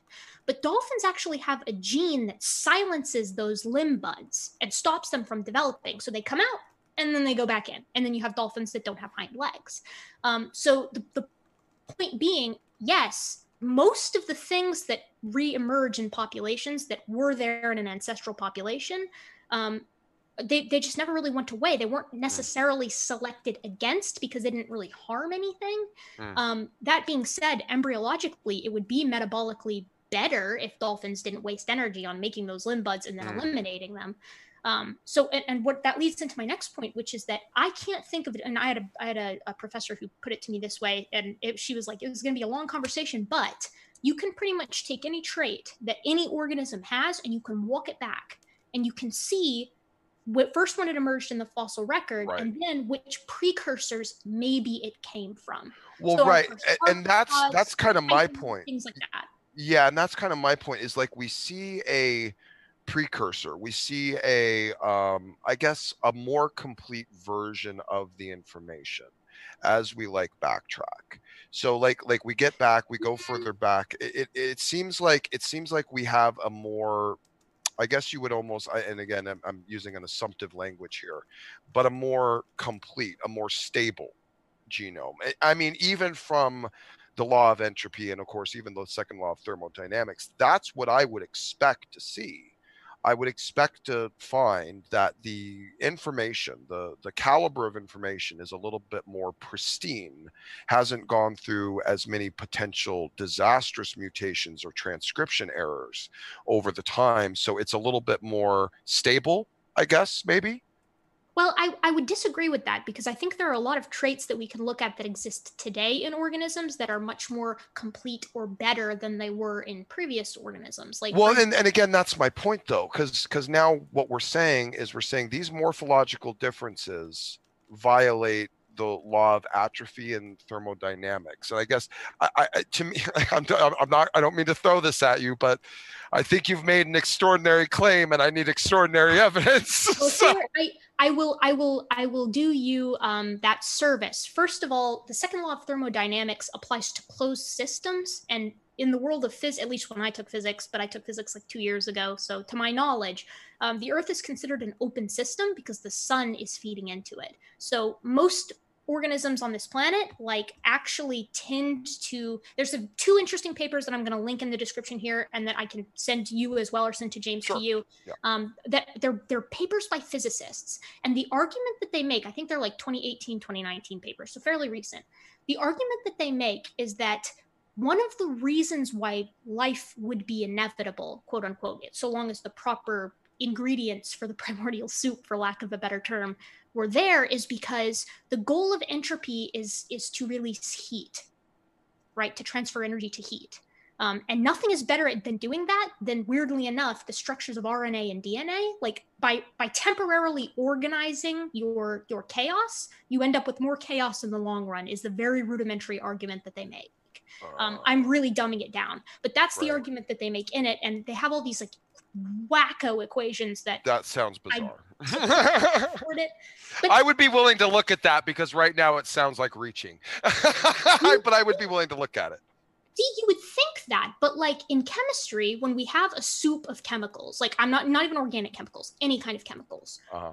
what those chemicals do is they self-arrange into their most stable form. Now, whether that is by degrading into a more stable form or binding to form something that's less unstable, um, that's just like a, a trait of chemicals is that they want to be quote unquote more stable. They don't want to break down. So it would make it makes sense to me that the reason that they're doing that even chemicals if chemicals follow that rule and then eventually degrade down the line releasing a lot of heat and in turn amplifying the entropy that wouldn't have been as intense if they just stayed chaotic in the beginning um, it, it kind of makes sense to me that that would apply well, in sense to biology. But I'll see. I'm eager to hear your opinions on the paper. I've, I've not completely read them because they sure. are very much out of my. um. Yeah, but, and and you know, once we're kind of getting down to that level of the evolutionary paradigm, I see even more problems than kind of the rest and i don't i mean i don't want to turn this into a whole abiogenesis thing but you know to me personally and, and i've seen multiple phds state this you know when we're doing experimentation about original life protein synthesis or even just the rna world type experiments we're not in any way replicating what prebiotic earth looked like based upon our best knowledge. We're kind of jimmy rigging the environment and basically inserting intelligence. So the best example for me is the homo, homochiral problem, which is that mm. you have to have purified, filtered all left-handed amino acids before you even can do anything at all. And the first experiment to generate amino acids basically created a bunch of left-handed and right-handed amino acids inside a whole bunch of toxic soup. So basically, just completely, fundamentally, absolutely unusable. I mean, even if it wasn't surrounded by a bunch of toxic mass, you know, even the structure itself was not uh, homochiral, so that it could actually even be used for any type of protein synthesis or folding whatsoever. I, I so that's. Be- I'm sorry. Go ahead. No, no, I was gonna say I think I would love to have a chat with you at some point about abiogenesis because Sure. I I I'm very loosey goosey on my biochem, like with regard Well, to like I, this is all new to me. This is all stuff in the last two Yeah. weeks because I met some awesome brothers that have kind of been filling me in on it. So this is all kind of new to me. But I don't Yeah, want to yeah. take up. Yeah, I don't want to turn this into an abiogenesis thing anyway. Um, really, what I wanted to do, if maybe we could, because maybe to finish up, uh, James, how much time do we have here? Say normally we would go into the Q and A in the next few minutes. Okay. Um, can, can I maybe just touch on one more topic? See if we can carry this this through one if quick Eric thing. has or got do- the time, I've got the time. I've got all the time in the world, James. Okay. You got it. Okay, so let's just let's just run through this real quick, and it's kind of one of my bigger, I guess, I, I guess you would call it maybe philosophical concerns from the paradigm, and it has to do with kind of whether or not either side is taking consideration of like confirmation bias, and like. Hmm. So, like for instance, oh, like just to kind of give an example for like Darwin, and I know Darwin, of course, is given a lot of credit for the emergence and, of course, the refining of the evolutionary theory. But it's not like, you know, it's not like he was the first one. You know, his grandfather Erasmus, I think was his name. You know, he wrote a book. Uh, what is it called? Zoo, Zoomia or something like that. Zoonomia, something like that something like yeah that. something and that was kind of some progenitor that that was that was some information basically his idea on and i know atheists love to throw at us indoctrination indoctrination but i think maybe darwin had a little bit of that you know training in that type of way of thinking so i almost feel like when he was going out looking for things there might have been a little bit of confirmation bias there and that's okay i don't mind i ex- almost expect it you know, I almost look for it in what scientists might say or their papers, their arguments, or their conclusions. I almost anticipate to see some bias. What, but what I look for in order to see those people that are really actively tackling their bias is if they're willing to kind of attribute or give falsification criteria to their theories. Like, are they evangelizing? Are they preaching? Or are they really pursuing truth? Are they really interested in whether or not this is actually true? And so I guess maybe what I'm seeing is uh, if if it is confirmation bias, how do we what mechanism do we have in the evolutionary theory to falsify it?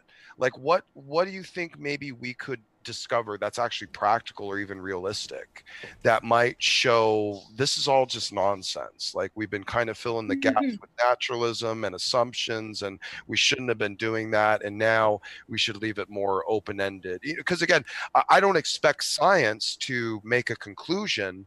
Uh, you know, God did it or God didn't do it. I never expect that to appear in any paper, either to the positive or to the negative.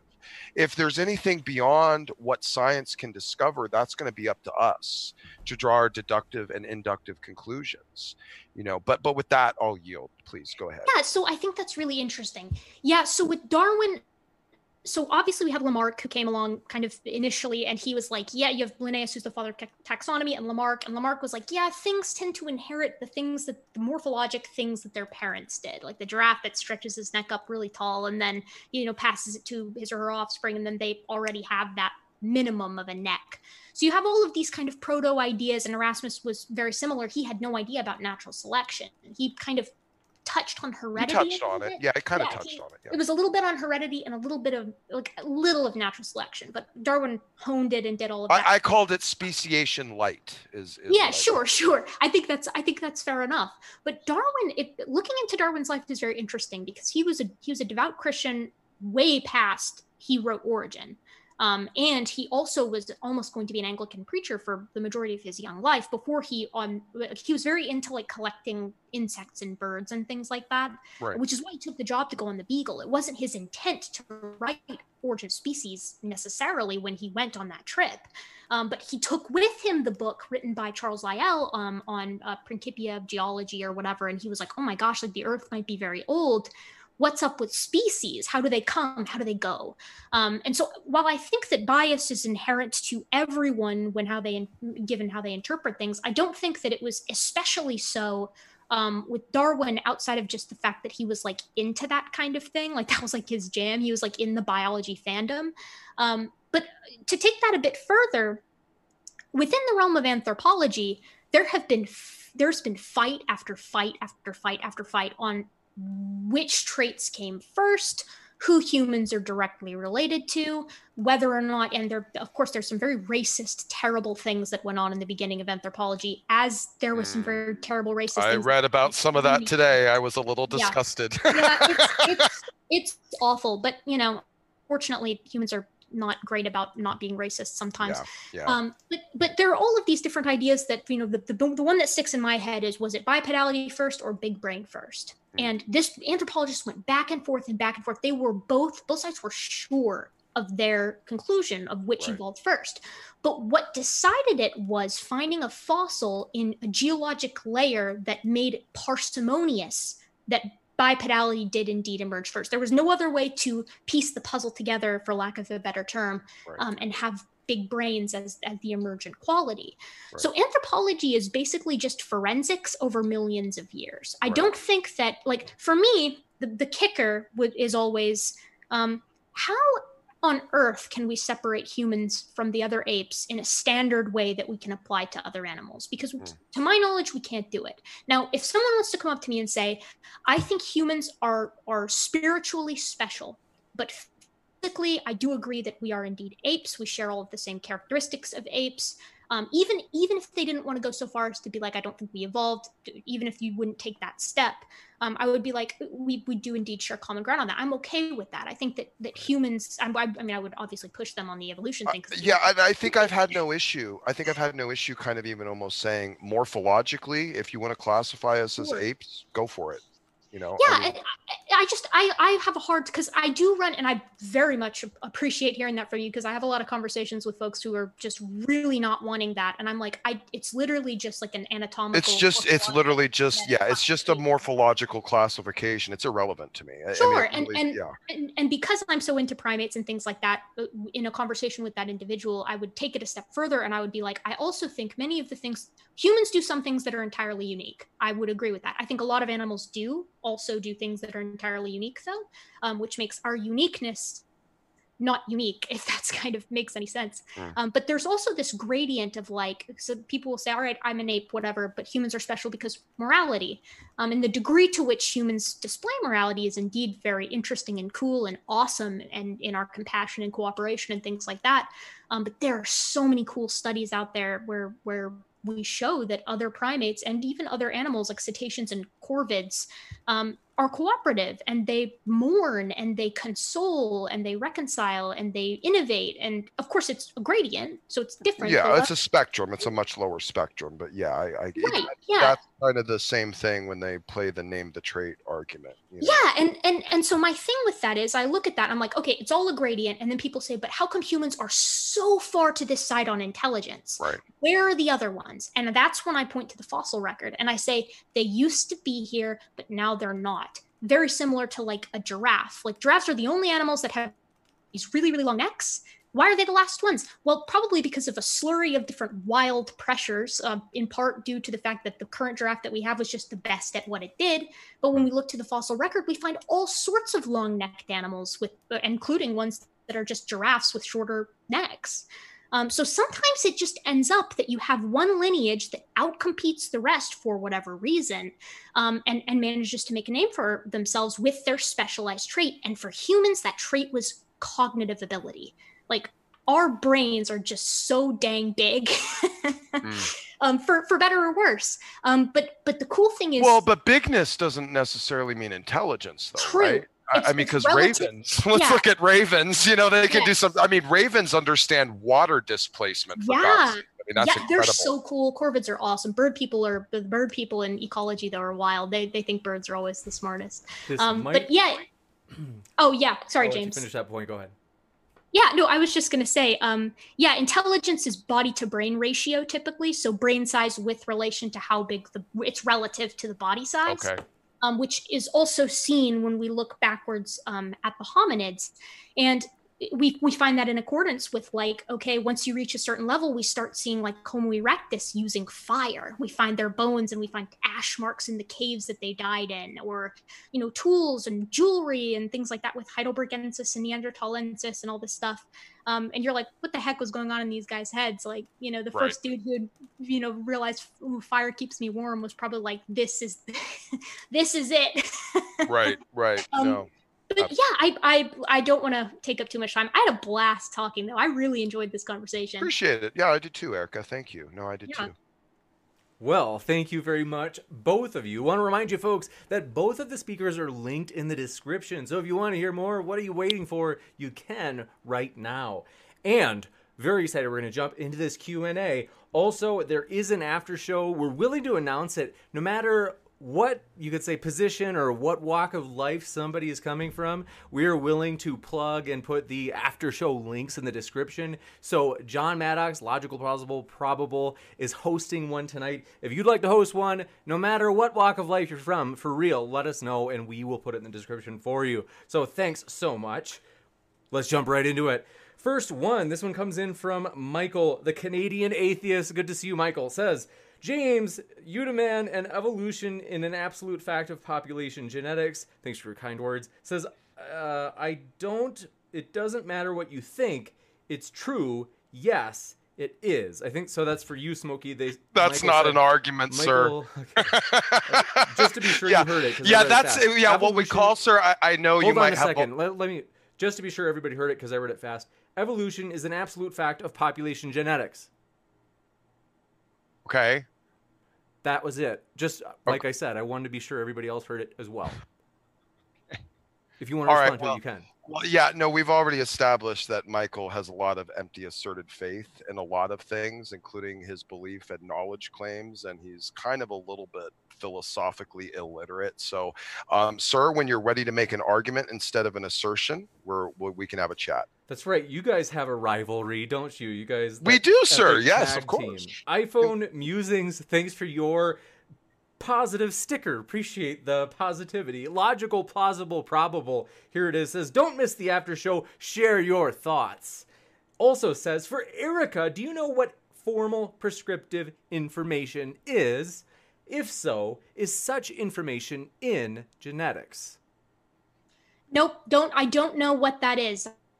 I'm I'm in the midst uh, LPP of going through your your series of papers, so hopefully I'll hopefully I'll get there. Like I feel like I've read the term, um, but again, it's it's very uh, genetics. My my level is okay. Programming, my level is bad. Um, so I I will hopefully get back to you on that. I want to have another conversation with John Maddox. I I did enjoy our last chat, and um, once I'm up to date on his papers and a little bit more adept at speaking the programming lingo, I would love to uh, engage once more. Maddox is my boy. Gotcha. And Anthony Aguilar, thanks for your statement. Said, hello all, long-time lurker. I like that. Created a channel and subscribed so I could comment. Love the channel and these science debates with Erica in particular. You got a fan out there, Erica. That's very sweet. Next up, Stupid Whore Energy is in the building. In the she house. says, HMGA2 is the name of the gene that is responsible for the finch beak. Different sizes are due to variants. I don't know if that was meant to mean variations, but says it has nothing Variants. to do with skull size in humans. No, it's the, yeah. No, she's wrong. It's uh, I'll pull the paper. It's it's the the exact same gene when they when they decoded the genome. She just doesn't know what she's talking about, but that's okay. Next, don't worry, she's got plenty more for you. Sigifredo. Oh, I bet she does. Sigifredo, thanks for your question. Said, Erica, are science and religion mutually exclusive, or can anyone be a religious scientist? Does something like evolution make this notion implausible?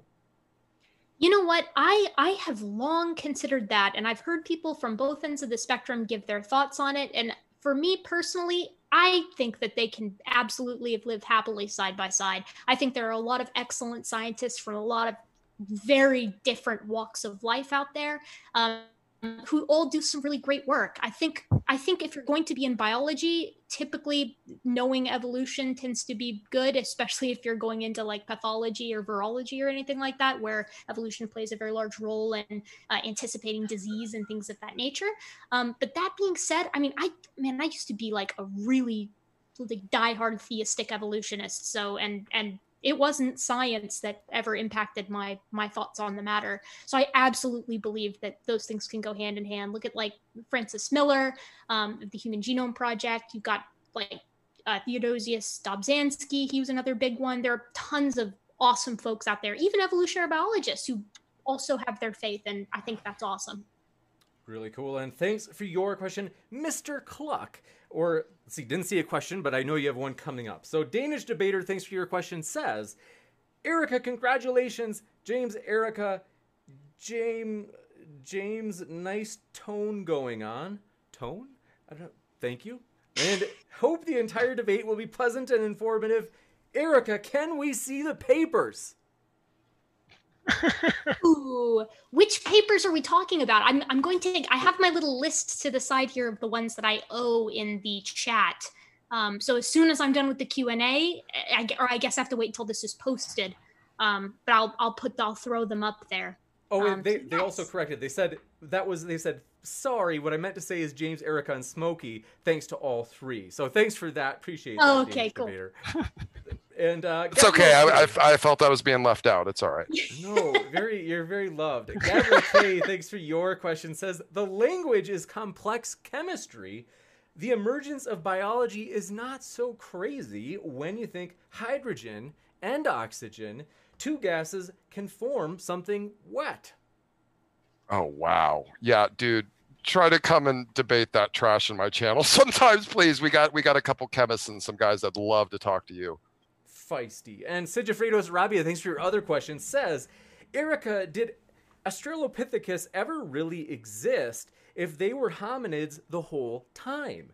Are why are we not called Australopithecus sapiens versus Homo genus?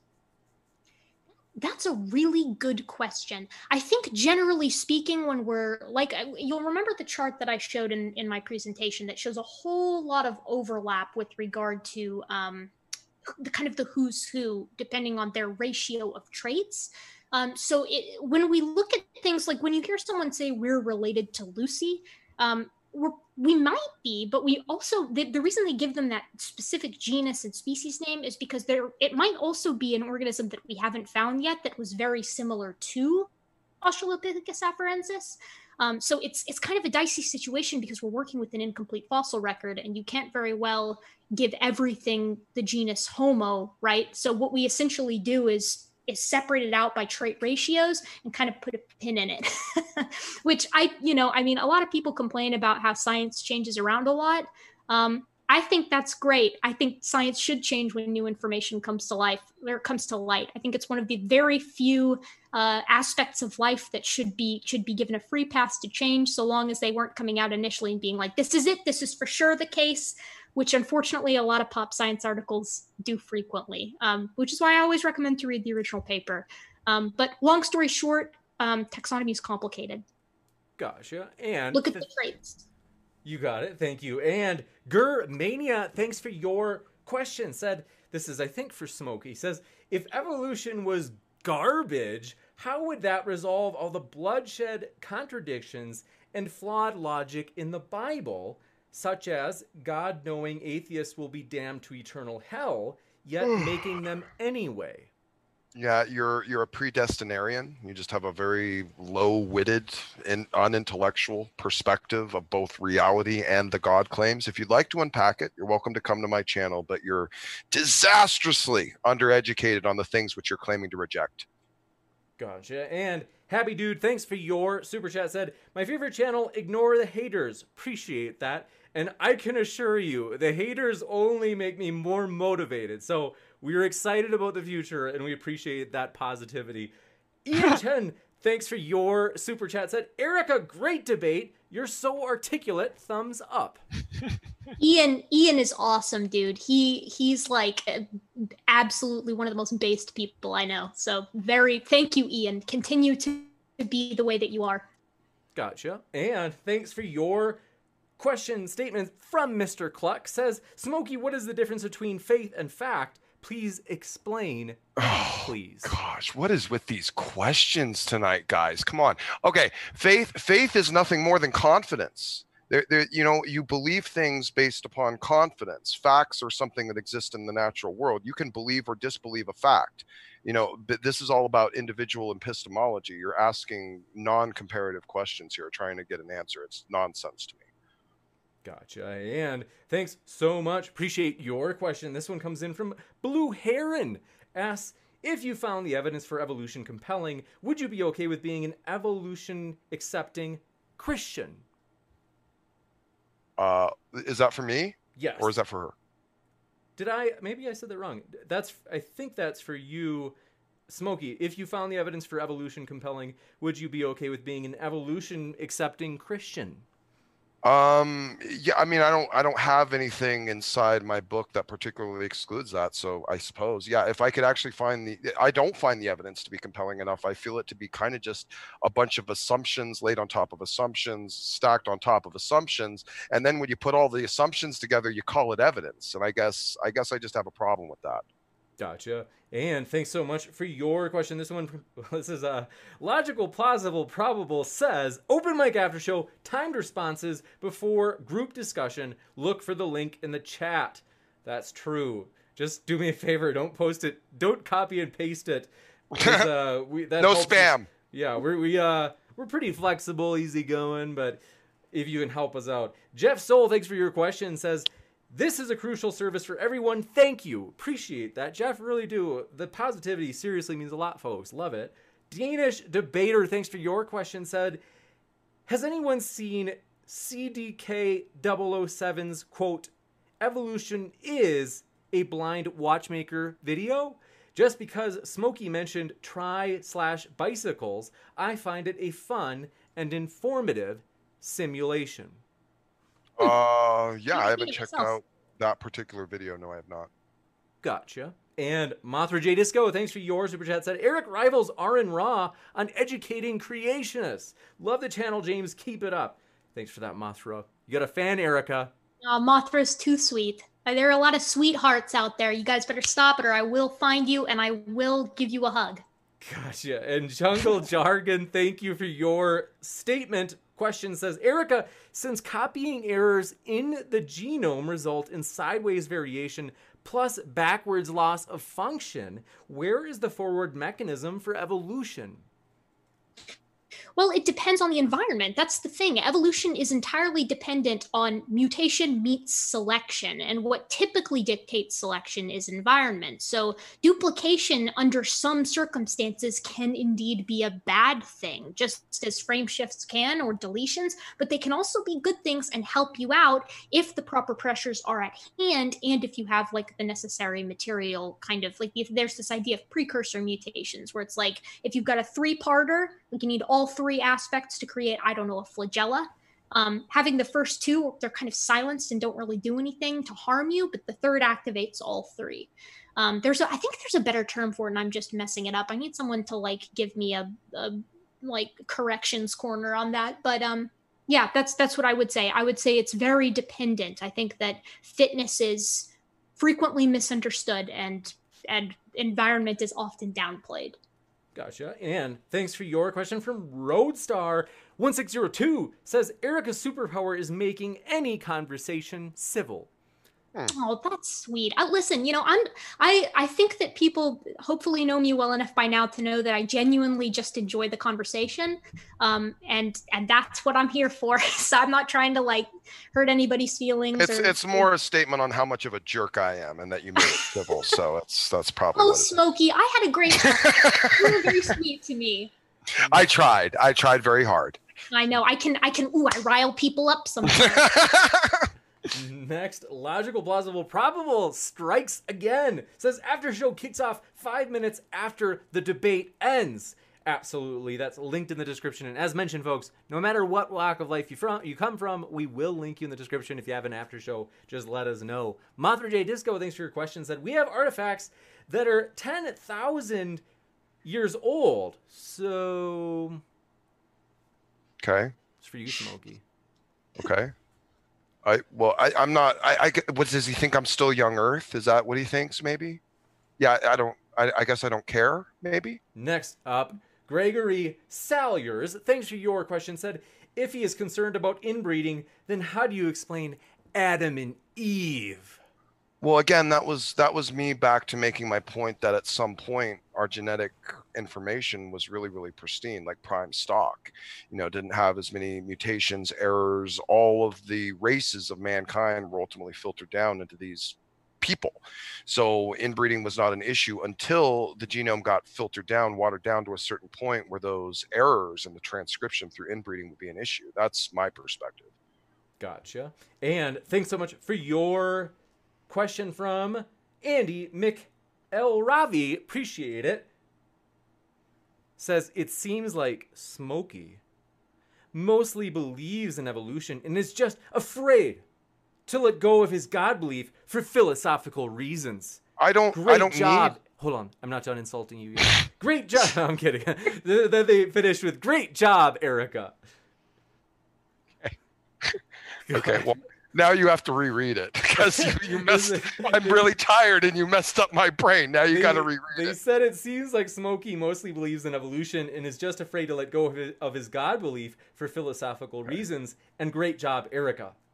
Yeah, um, nothing about evolution or science precludes or includes God at all. So, so evolution has no statement on the matter whatsoever. Now, if evolution fails to answer things naturalistically, that behooves me to start looking for non-naturalistic explanations, and I think I'm certainly approved for doing so. So, I, I th- just the simple fact is that you guys want to claim naturalism of the gaps, and you can just fill it with this blind, empty faith that someday naturalistic processes will explain it. Doesn't mean you get to condescend to me for believing that intelligent agent is most likely essential for these processes to emerge. You're the irrational one, not me. Gotcha. And Ezekiel Bread, thanks for your question, said, Erica, is there a way God could fit into your worldview? Smokey, is there a way evolution could fit into your worldview? Um, yes, yeah. I, I, again, I used to be a very fervent theistic evolutionist. Um, I, I would consider myself agnostic or an agnostic atheist. I guess I'm, I'm working through sort of the theology aspects of things, um, and just seeing what I think. Um, I was, I was raised Christian, and then I was like very, like I said, very into theistic evolution for quite some time after I left Young Earth. Um, and so, yeah, I'm, I'm always open to new information. And I, I think everyone's just trying to find out the truth. Um, I hope that's what everyone's trying to find out. Yeah, I don't I- I don't seem to quite understand what this obsession is with the how. Like the how will necessarily even tell you whether or not there is a who. You're going to have to extrapolate from the information inside the how, even with the basic information we have to get to it. Like atheists seem to have this idea like if like we somehow have to tell them the how and yet they don't and i guess that really kind of perplexes me because like you, you know you're, you're telling us that we need to tell you how exactly how god did it in order for us to be able to validate god when we're saying the fact that there's no naturalistic method to explain it seems to allude to intelligence. This is a more rational more direct interpretation of the information in my opinion um, and by the way, just a quick side note in terms of any of the other people asking about whether or not evolutionary theory, as it's presented, or any of the data that's been presented so far, is in any way ultimately contradictory to my worldview. No, I don't think evolution, based upon what it's trying to prove, has actually made its case, which is essentially naturalism. I don't think evolution has proved naturalism. And so I don't have to believe that. Gotcha. And thanks for your question. This one comes in from Josiah Hansen says, Congrats to Erica. She was just nominated for Team Skeptics Debunky Award in the non flerf debunker division. I fought for your nomination, Team Erica.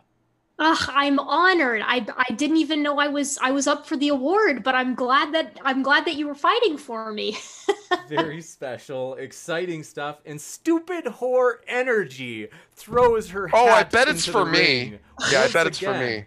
She says, actually, actually, Darwin started out as a big fan of William Paley's design argument. Interesting. Well, good for him. Why did he change? Could you have You know, I mean, you know, that that's a funny thing to say that and say that he was a fan. What do you mean a fan? Like he read it? Because that's not what he landed on. That's not what he proposed. That's not what he pushed. So what point are you making, madam? I yield.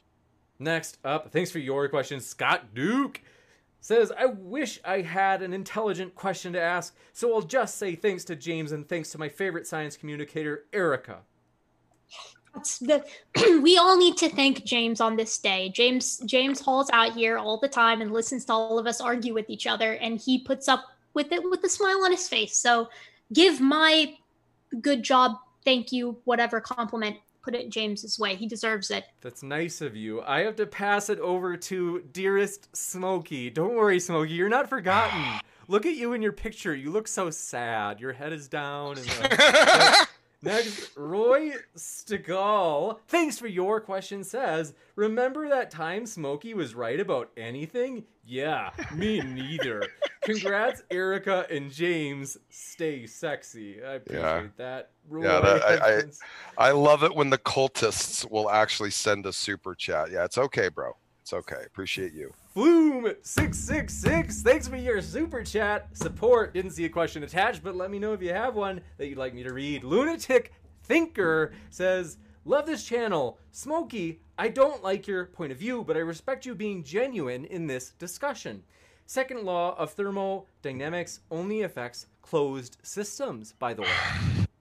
Yeah, you can call it closed or open all you want. We still see in our universe that order breaks down. It doesn't increase in order, doesn't increase in specificity. Everything breaks down. Now, whether or not you want to directly apply it to the law of thermodynamics or simply just generally the rule of atrophy, we do not see any type of manifestation in our reality, the type of paradigms that the naturalists are promoting through the evolutionary theory.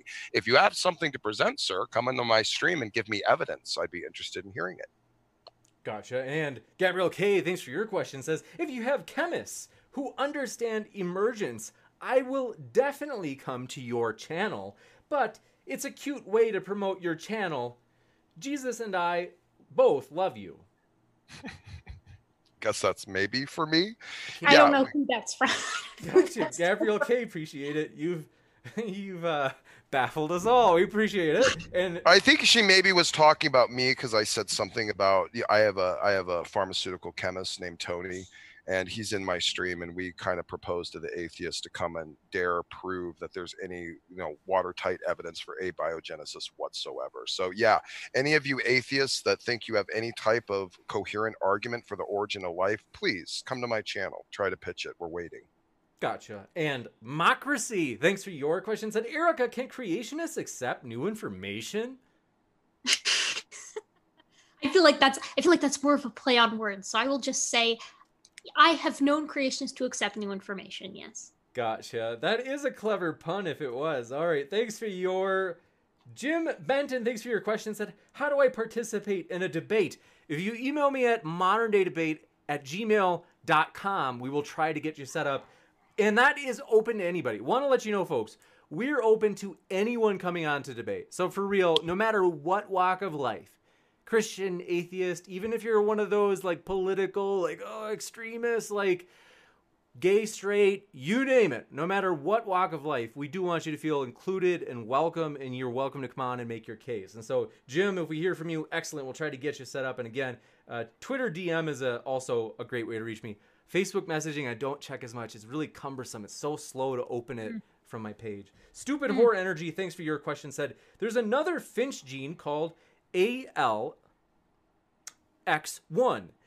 that does affect face shape in humans, but it's variants that cause the different beak sizes. The beak sizes aren't all already in the ancestral gene. Yeah, no, no. The the information for them is.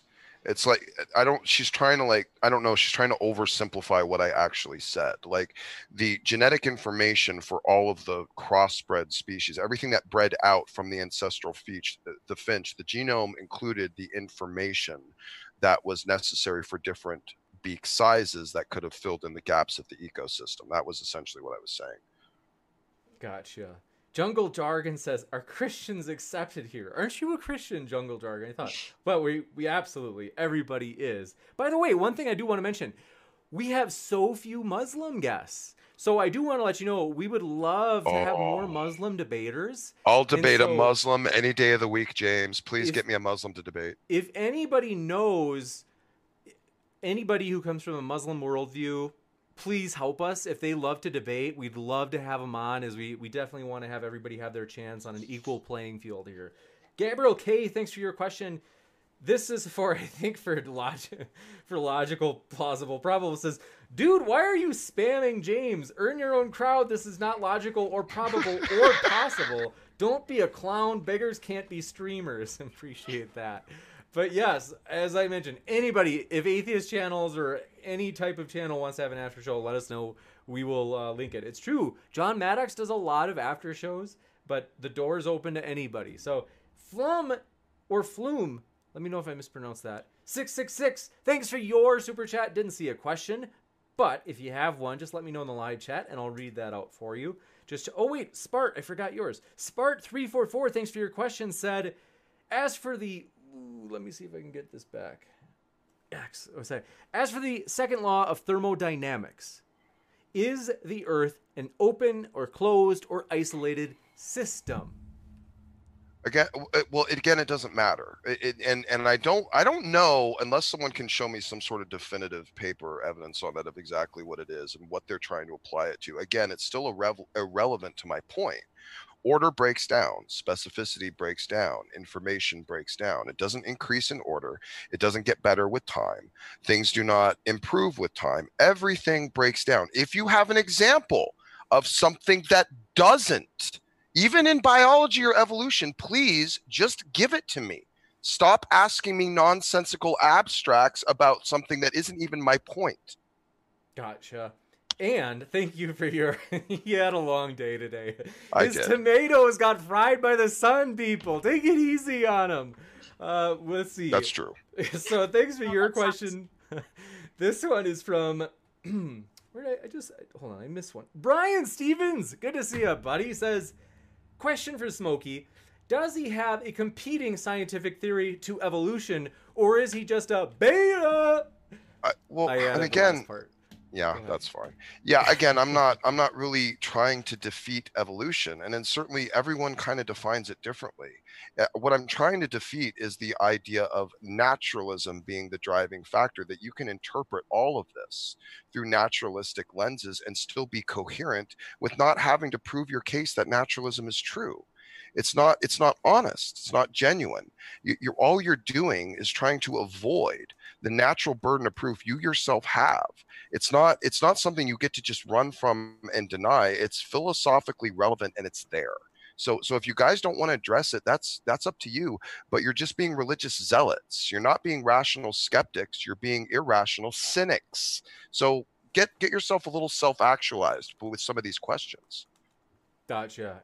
And thanks for your super chat from John Maddox. Logical, plausible, probable. He jabs back saying, I literally super chat, not beg, in all caps. So thanks for your question. okay Yeah, let him have. That's a good closing word. If we've got no other. Oh wait, we do. We do. yeah Actually, I was gonna say. oh wait, there's one from Spart. Spart is giving me the last half of his question because I got the first half. Then Mocracy, thanks for your question, said please debate Russia Gate, Ukraine Gate, and impeachment. Those are good ideas. That'd be fun, especially kind of wondering like what would impeachment how would that be? Like just should it happen? I think that's what they mean. Hmm. Spart, got your question. Okay, thanks for your patience, Spart. Their question, and then we got to wrap up, folks. I want to let these guys get to sleep at a decent time. I think Smokey's in California. Erica is in. You're on the East Coast, right? Oh, I, I normally I am. I've been back and forth a lot, uh, visiting family like nonstop. It's been actually kind of terrible, like driving back and forth. So right now I'm actually in Central Time, but normally I'm Eastern. Nice. Which So it's state not are that you in? bad for me today. Which state? Um, right now I'm in Tennessee. Pretty dang. And Smokey is in California, but he, you know, he still usually goes to bed at like eight. So you got to wrap i'm an old this up man fast. i'm an old man these days So thanks for your question. This is from Spark344. Says if we took all uh, did I get this? Nope, that can't be right. Give me two seconds. I got this, I promise. We'll get it. We'll get it. Just give it time. Let's see, that reminded me of Okay, so Spark344 says if we took all of the bones that Erica lay out laid out in her opening, is it fair to say that the progression seems like it would be climbing an improbable mountain with James being at the peak? Thank you for that. Good- good I really thought that was going a different way, but I really like where it ended up. oh, that's great. if you want to, res- let's see. Uh, if you want to respond, Smokey, we'll give you a sec, and then Yeah, no, I, that, that that's funny. I, that's all good. I'm sure. I'm sure if you placed James's skull post mortem next to all of them, it would appear like we've just. yeah, I think James. It'd James would almost degenera. yeah James would have to be like the prime specimen. The like, next like- step. yeah, The like next like when. Hitler was writing Mein Kampf, he had James in his mind. He's like, this Oh, is no. That doesn't sound good at all. Okay, wait, you're not Yeah. supposed to say. The yeah. Did I make it weird? Did I make it weird? Yes, you totally turned it into something nasty. Gabriel K, thanks for your question, said, Cry, Maddox. Smokey, you start on Infinite Turtles. What? Uh, What does that mean? Is that like a turtles all the way down thing? I don't. I I know I- the, the phrase, but I don't know if that's. Yeah, I don't know what that. Do, do you know what it means? I don't know what that That, means. that was my guess. Is it was a reference to that, but I don't know. I don't. Did you ever bring that up? Is that what you believe? Uh, what? What? That the world's sitting on a turtle? Yeah, big turtle. Many turtles. Okay. I think that.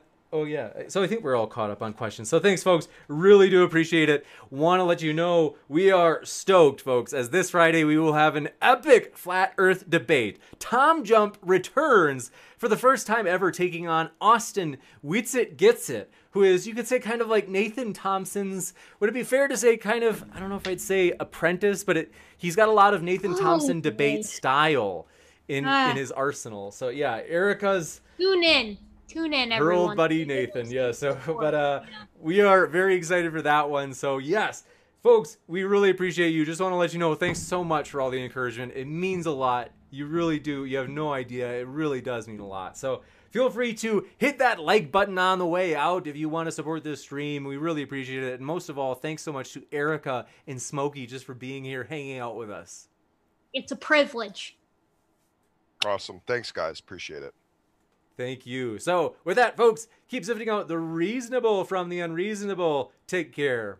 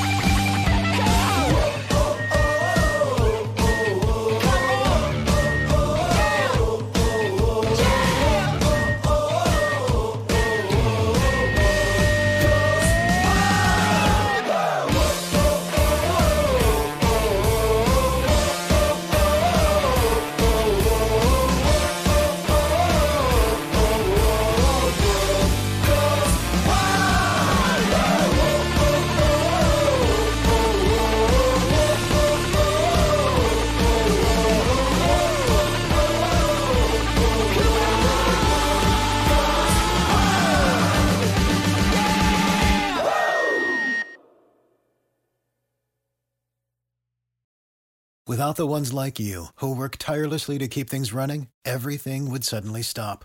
Hospitals, factories, schools, and power plants, they all depend on you.